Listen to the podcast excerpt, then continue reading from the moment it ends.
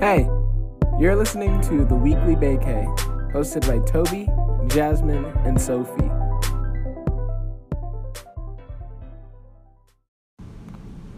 Hey guys, welcome to another episode of the Weekly Vacay. It's Toby, This is Jasmine. This is Sophie.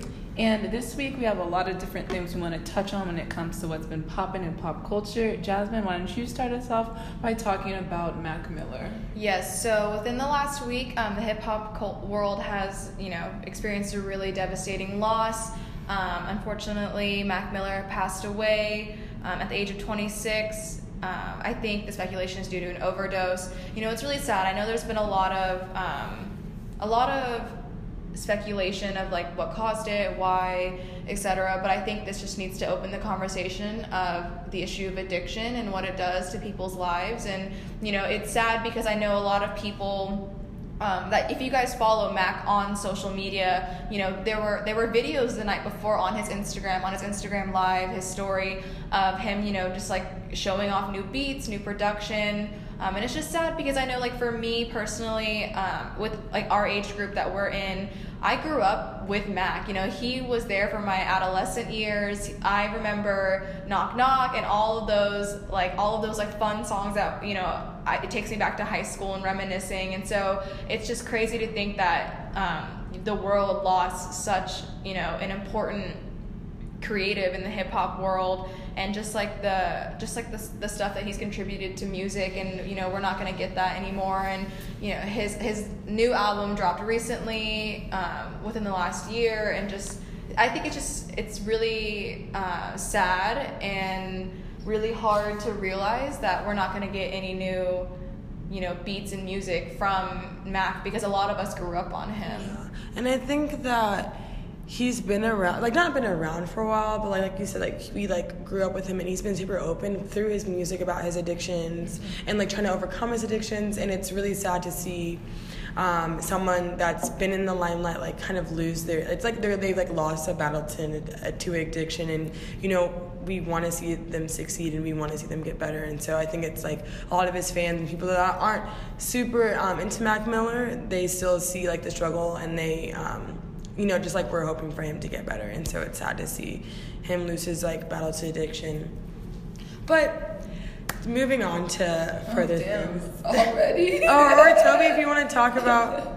Well, I was just gonna say that the rap community has really been like rallying around him, and then I know what we talked about before we started, but on the flip side of things, there's really been like a light shining on mental health this entire summer. Like we lost Kate Spade, and then Demi Lovato was mm. having her huge battle with addiction, and then similar to Mac Miller, she's been very open about it in her music, especially this summer. I know like she released a song called Sober, and then within a month or so, she overdosed Yeah. and was in a rehab facility. So it's hard like seeing so much loss, but then at the same time, it's sad that this is how the world and like younger society are learning about these things. But it's just like if these things didn't happen, yikes, Yeah, I mean, sad. it's important. It's important to bring awareness to these issues because it's so easy to be like, addiction is a choice. Like you chose to do that. It's so easy to believe these, you know, harsh stigmas that revolve around mental illness and addiction. And so, yes, it's unfortunate that you know we're losing a lot of lives and a lot of talent um, in pop culture due to these issues. But I think what's important and what will be the most impactful and, the, and that the, the public needs to take away from it is how serious we have to take this conversation and how we need to be more mindful. There needs to be more research. There needs to be more resources. You know, it's it you can't you, can't just be like check on your friends, check on who you love, and then forget about it the next day. You know, it's it's mental health and um, and struggling with addiction is is it is something you have to overcome and that you have to continuously keep working at. You know, it's a it's a continuous effort that you have to be able to put in to overcome it. And some people don't ever overcome it. And so I think it's important I think what's important is with all with all this coming up in the limelight of pop culture is that for us as a society and as a public, we need to take we need to remember that like these celebrities that we put on a pedestal are humans too and they struggle with things too that we all do and um, we can only the only thing that we can do now is take is take those issues that have happened at that level of platform and to actually apply it to real life and apply it and make a difference and finally you know do some kind of turnaround with these issues. Yeah, and these people can be mental health advocates because I think a lot of times it's easier said than done, and it's a lot easier to tell people like, hey, like don't do drugs and this and that. But then maybe for people to come back later, like Demi, after she does feel like she's in a good place, can then come and then use her experience to help enlighten others and be like, hey, I've been down this road from one sister to another. It's like you don't want to go down that Yeah. path, and like these are the things that I'm overcoming daily to get through these struggles. So, Right. It's sad. Rest in peace, Mac. Exactly. Rest in peace. All love. Yeah. Um, but yes, Where were you moving headed on. for- Yeah, where were you taking us, Soph? I was gonna talk about Osaka winning the U.S. Open. Naomi Osaka, 20 years old, won the U.S. Open this past weekend. I can't believe how young she is. she's so I young. know. Like 20s? Japanese, half Japanese, half Yeah, black. yeah, yeah, yeah. Um, mixed representation. Two black women Hey. in the finals of the U.S. Open. Hey. Hey. and she's also Asian, so like, Yeah. Yes, Double all of it. representation. So like either way, it was gonna be a win. But then obviously, I'm sure you guys have seen if you've been on the internet any at any point this week the controversy that has spun from the U.S. Open due to some penalties and some things that happened to Serena Williams during the game, and then I guess her reaction towards some of these things that happened. And while I think we can all argue that they were warranted, and she did hold herself very well at the end, you know, like comforting Naomi when she was crying because the crowd was booing like at the umpire, and it did kind of It feel like her win was taken away from so her. bad. It Yeah. was so bad. It like so sad. dramatic to like the T. And Yeah. like Serena Williams is one of the like most loved tennis players of all time. Or admired for her skill. I, oh yeah, exactly. Like she's definitely respected. Yeah. A hundred percent. And so it's not like the crowd was booing Osaka; they were booing the um. Yeah. And it's it, and that just like takes away from like the victory. Yeah, at Yeah. such a young age, and your first Grand Slam win, and you're playing against your like Serena. tennis icon. Like she grew up watching her and was like, I like want to be like Serena. Yeah. And Me too. And I the second suck time. at tennis. Yeah, she played it for the second time, but obviously it was on a bigger scale.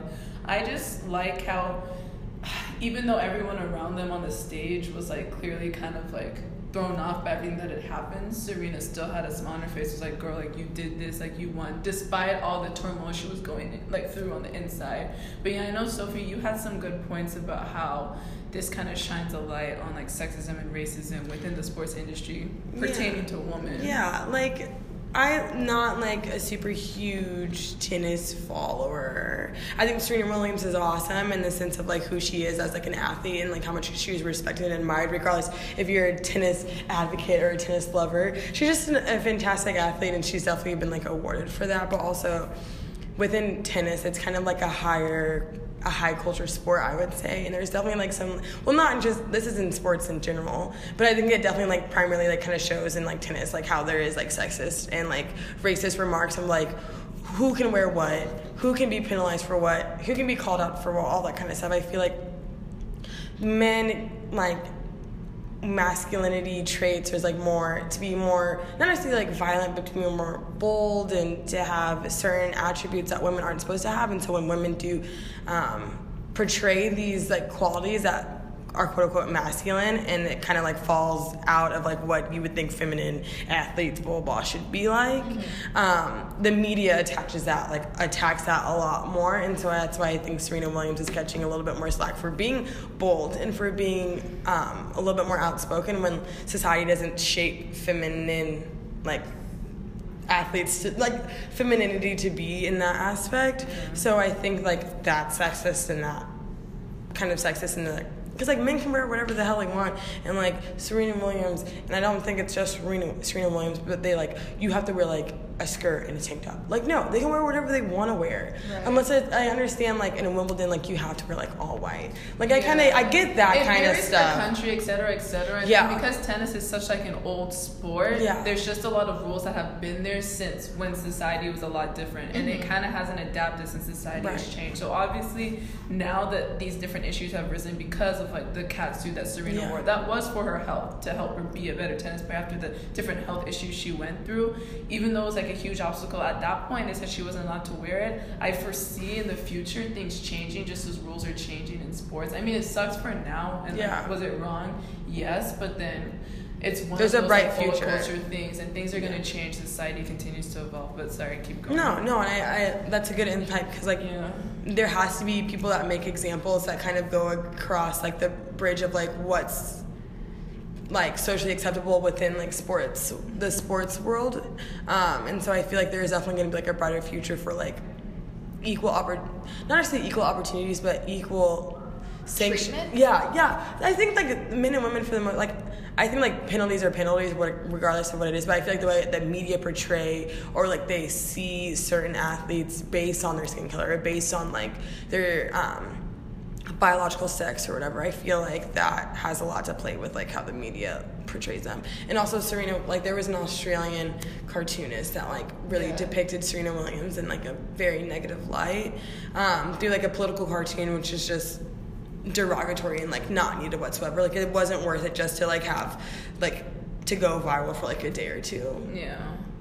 And then just coming from the perspective of like a dark skinned female and then being raised in a society where you look on TV and you see dark skinned black women being portrayed as angry and you know really aggressive and having a certain type of stereotypes, not only do your peers expect you to act that way, but then you also have to hold yourself to a higher standard. Like I've been in plenty positions whether it was when I was competing in pageants or at work or this or that, it's like where I've had to re- refrain myself from acting in a certain way just because I know mentally, like since I've been a child in elementary Mm-hmm. school, that if I act a certain way, then they're gonna assume that all dark skinned black women And they expect that behavior Yeah, so they you. expect it. So it's almost as if they're like, yes, like obviously the whole not all society views people this way, but the people that do view dark skinned black women that way, when Serena did voice your opinion to the umpire, they're probably like, yes, like fine, like obviously this is what we've been trying to say about black women. Right, it's like the no. justification they were searching for. And she did a good job of at the beginning of like voicing She her did- opinion. she definitely got heated. She got heated. Like I will not discredit that. You know, like my family's huge tennis fans, and that's always kind of been their one critique of Serena. Is Like sometimes a girl just like pops off, but I think she's grown.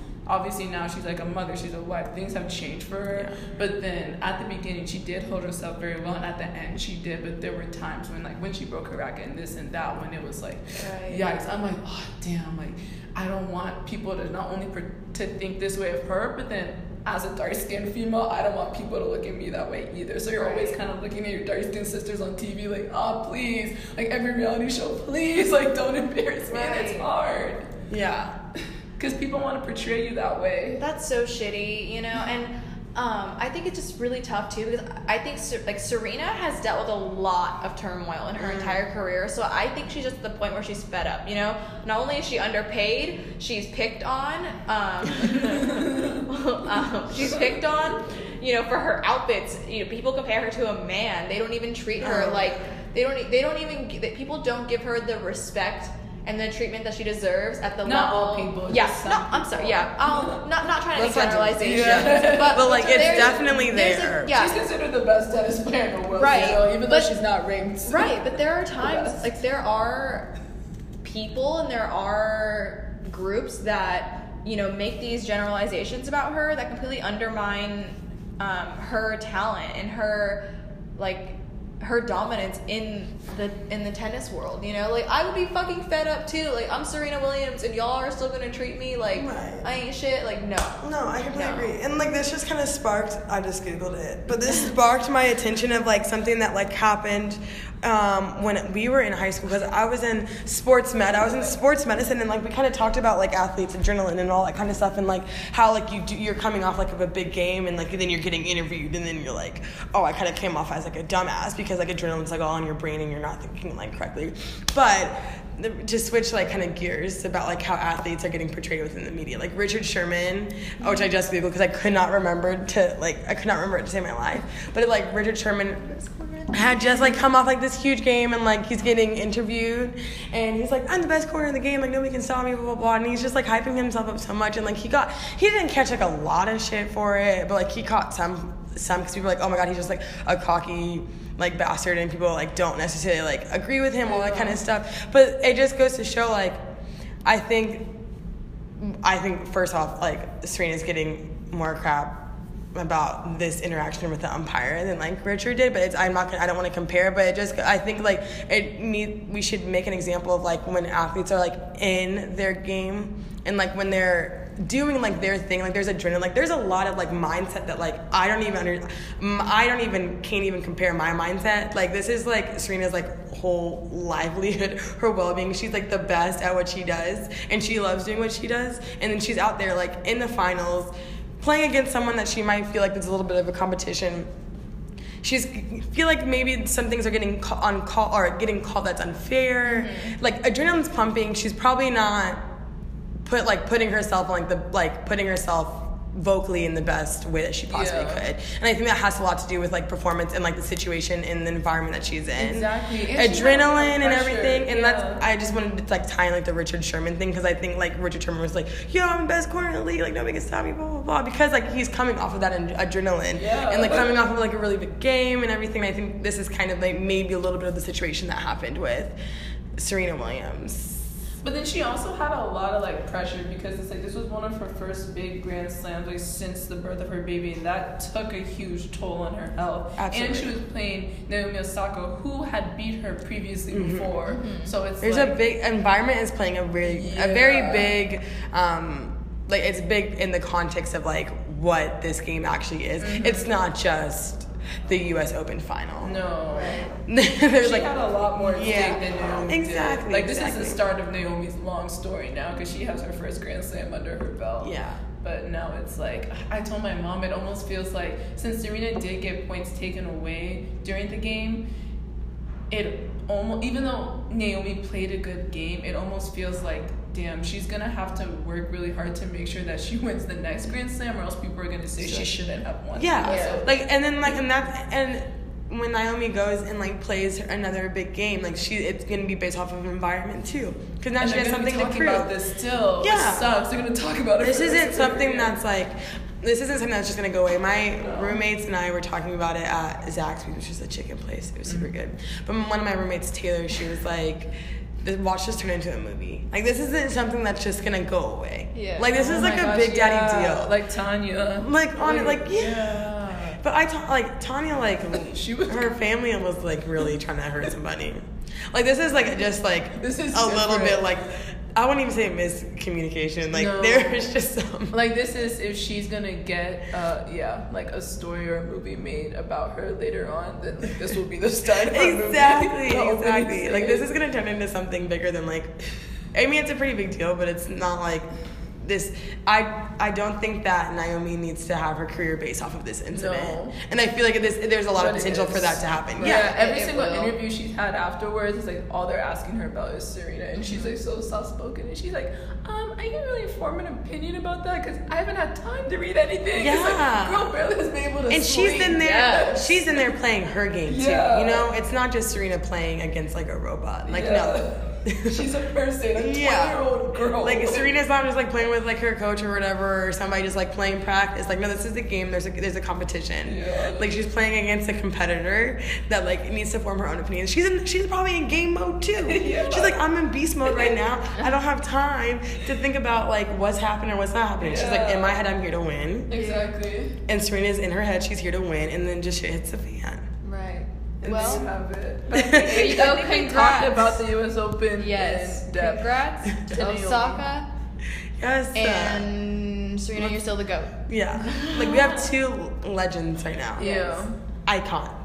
Representing. Okay, what do you want to talk about next? You want to talk about what we've been listening to, or do we want to talk about anything else that's been happening? Um. We can talk about New York Fashion Week. Yeah. Oh, we- yeah. Yeah. Let's touch. Let's touch Wow, on that. Um, You want to start with your favorites? and then we'll all go Yes. So my favorite was actually one of the first shows that's happened. Um, I would definitely say Tom Ford was one is one of my favorite shows so far that I've seen.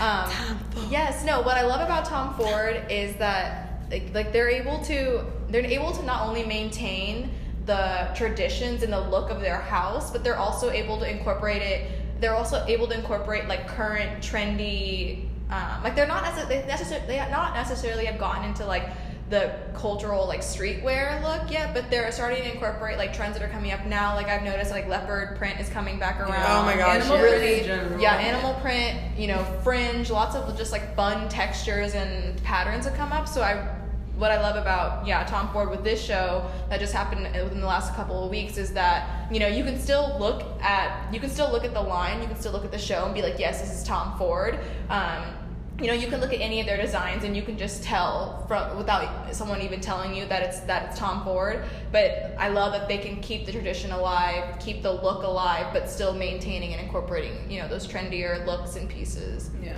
yeah what about you guys Um, well, I'm not the fashion guru like Jasmine is, but um, I can even talk eloquently about this. I like Brandon Maxwell, um, just because I thought his pieces were pretty, and like even like last year, it's like very silky, like very like um.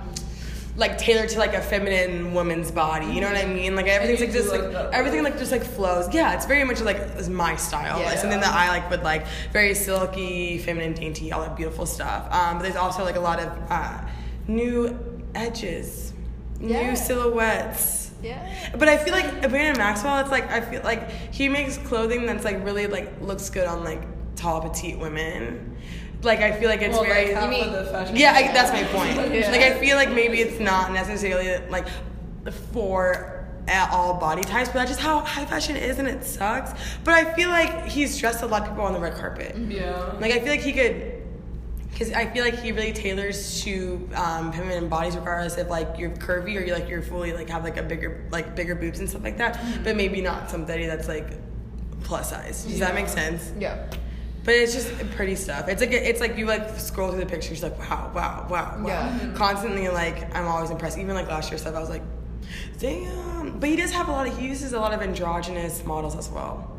Like he uses androgynous models and also like super feminine models as like I think so. It's like a mix like look wise, maybe not body shape wise. yeah That's interesting. yeah what about you Well, Toes? For me, I can talk about two that really stood out to me. Um, Fear of God didn't show on the runway, but Jerry Lorenzo just like launched the whole fall winter 18 of Fear of God, and he has Jared Leto as one of the models, and I can't remember the female model's name, but he put a lot of the visuals on his Instagram, and it is really like heavenly inspired, and everything is just very beautiful and Mm. simple, but then it is very up to date in terms of like the boxy silhouettes and the muted colors, and it's very true to his name, and I think it's just a nice continuation of his line. And then in terms of what I like seeing on the runway, I really liked Pyer Moss's line, and that was just hundred percent like black culture at its core, designed by a black designer, and he had so many like black beautiful people in the crowd. That, like of course there's a bunch of diverse people in the crowd, but like Ryan Destiny was there, Khaled was there, like a bunch of people were there who have worn his clothing in the past.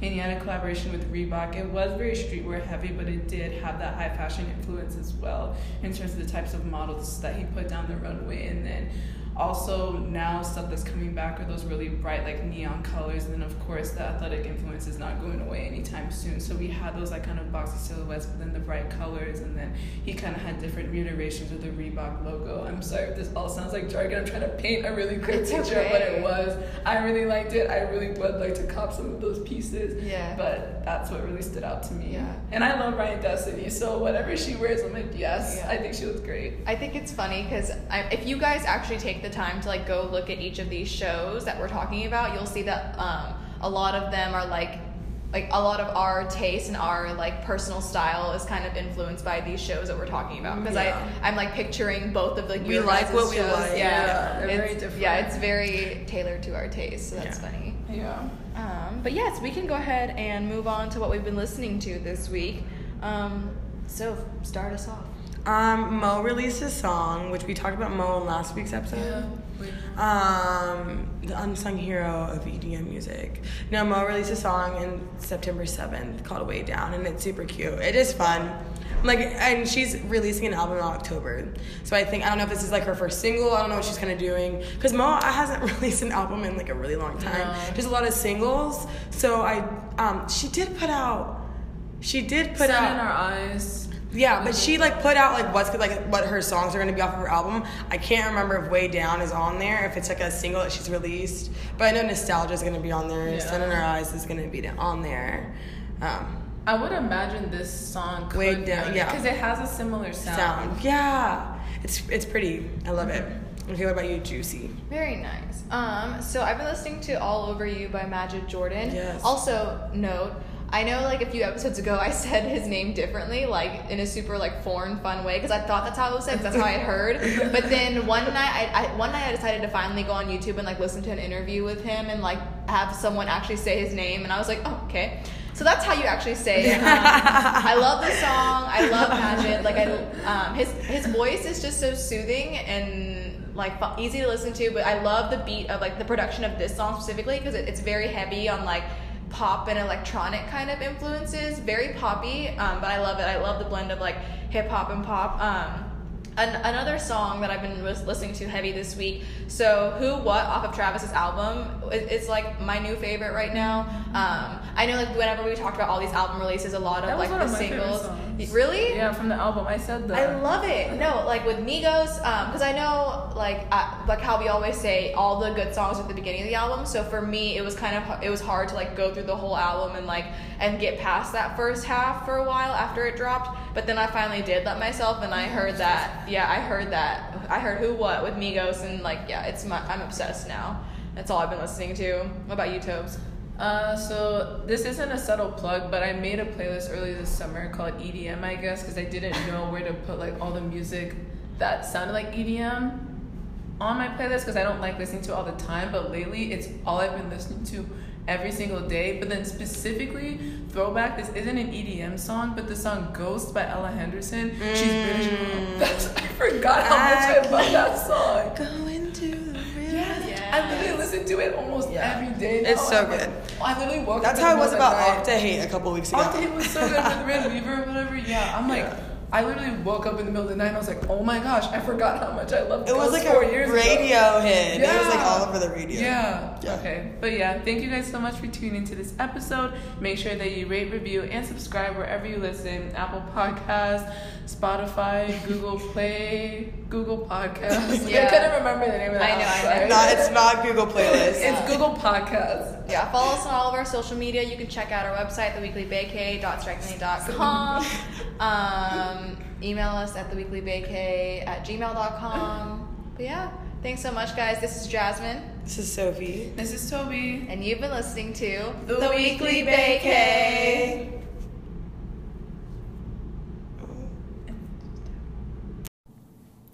Hello, and welcome back to another episode of the Weekly Bakey. It's just me, Sophie, today. Jasmine and Toby will not be joining me on this episode.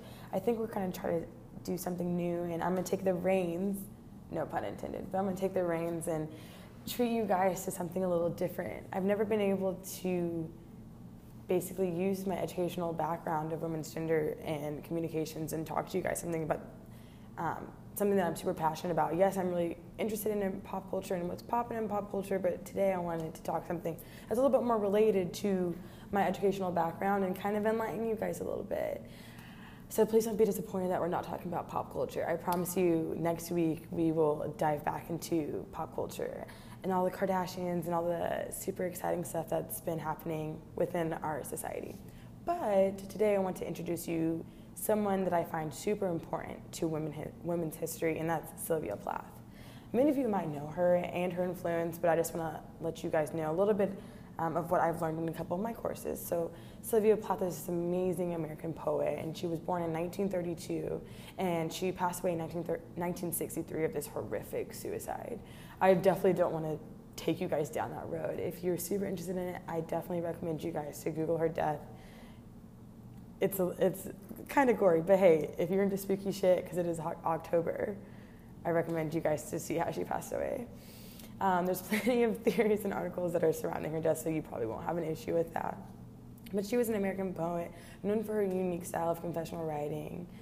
Um, she is also known for writing the female body and created many definitions of pregnancy, and that's something that I've definitely wanted to dive in today and talk about.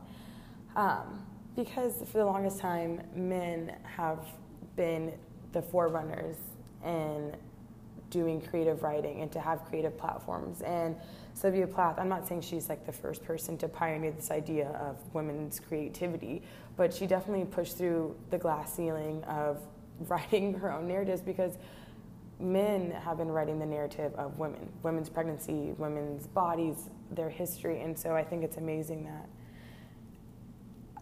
I think that it's amazing that she's writing her own narrative. So I'm going to read this poem to you all. It's called You're. Um, I'm not going to be annotating the poetry today, but feel free if you wanted to look up this poetry. Um, you can just Google You're and you'll probably find plenty of platforms to read it off of. No lectures here, but I want to refa- um, I want to rephrase to you guys her work and the power that it holds. So You're, I'm re- this is my dramatic reading of You're.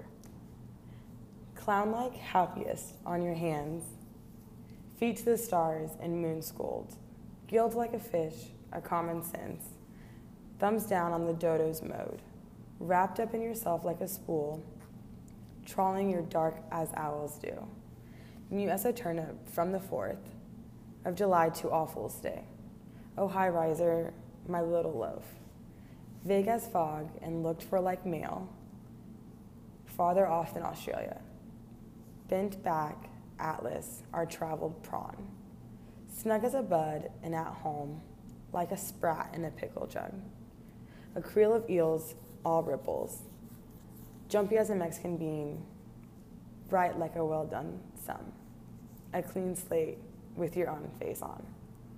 It's a beautiful poetry, or a beautiful poem about, um, in my interpretation, an unborn baby that's in the womb, so a fetus. And this poem alludes to the insights of a joyous pregnancy, and this is a type of confessional writing that is so crucial to women's history. Um, like I said before, histor- historically, men have encompassed the creativity and have often wrote about women and pe- pregnancy through their limited mindset.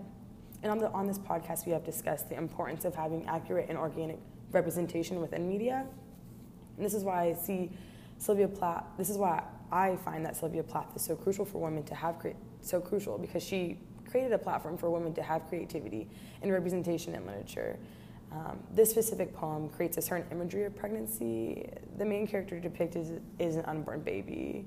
Um, the construction of this poem captures an essence of pregnancy from the perspective of Plath. I find that she's writing from her own mindset and how pregnancy at this time in her life is. And this is a form of confessional writing, um, which helps reveal a certain truth about a person, but as the audience, I think we need to remember that this truth is not always to be thought of everything, right? That this truth that Plath is writing in a confessional way isn't 100% true for her always or at this time. I just think it's a way for her to have an outlet.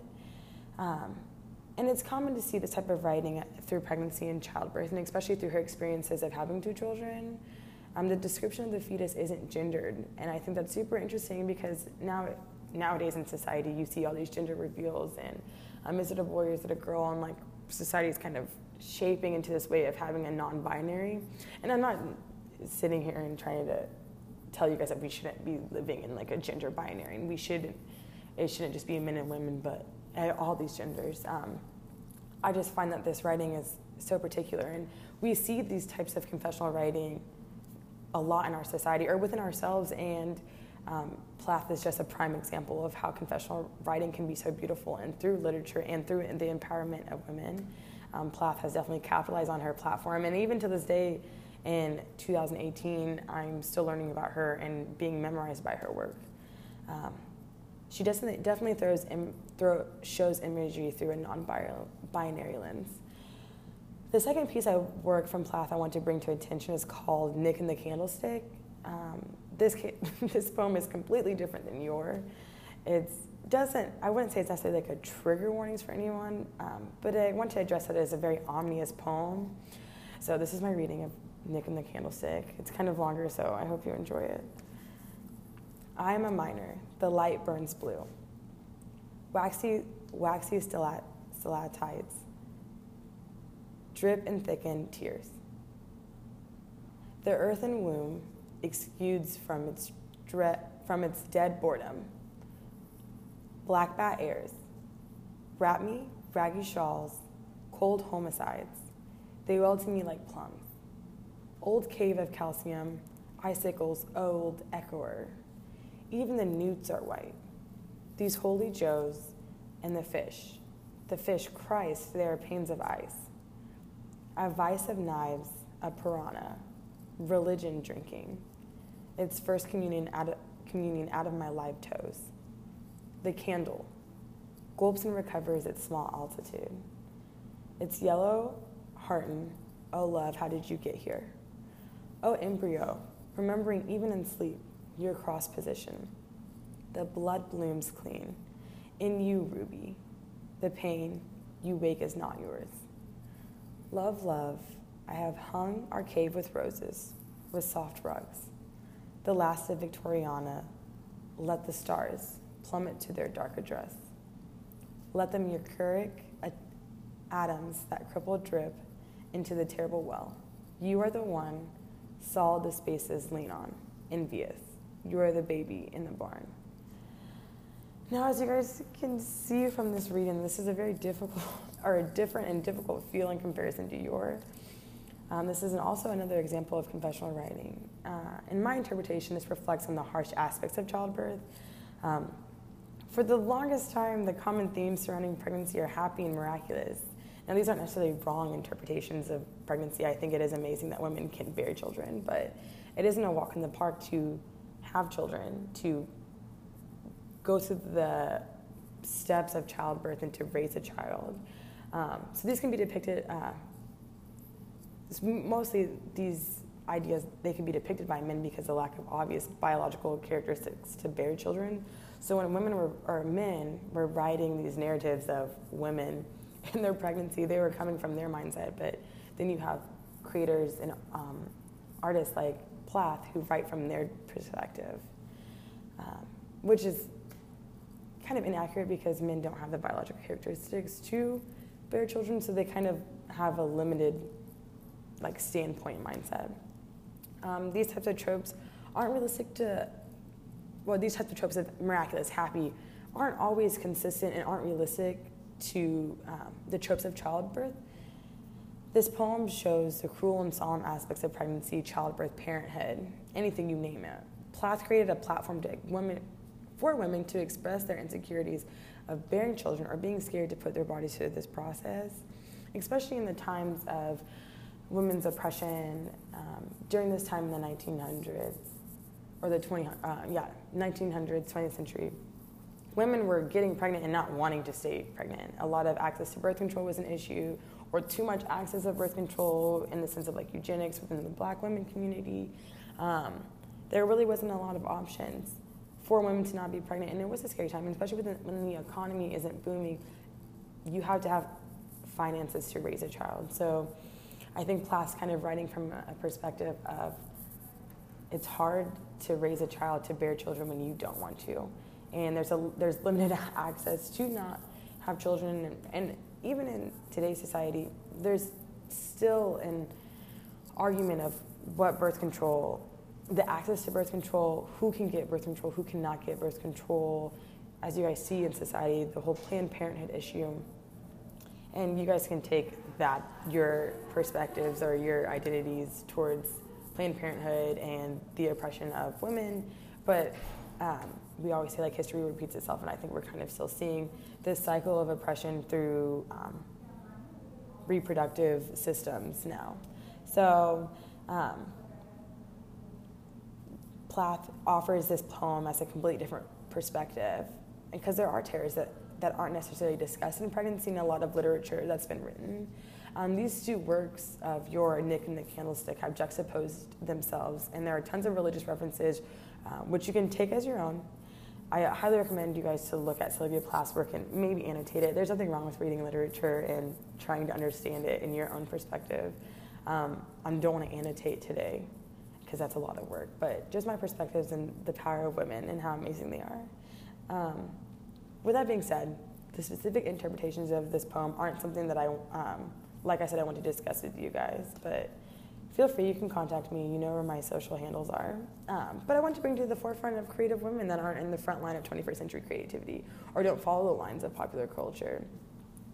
I know this podcast we talked mostly about popular culture and the, uh, the women that stick out to, in popular culture, but if it wasn't for women like Plath that were creators and that built this platform, we don't know where our our J.K. Rowling's or our Beyonce's would be today.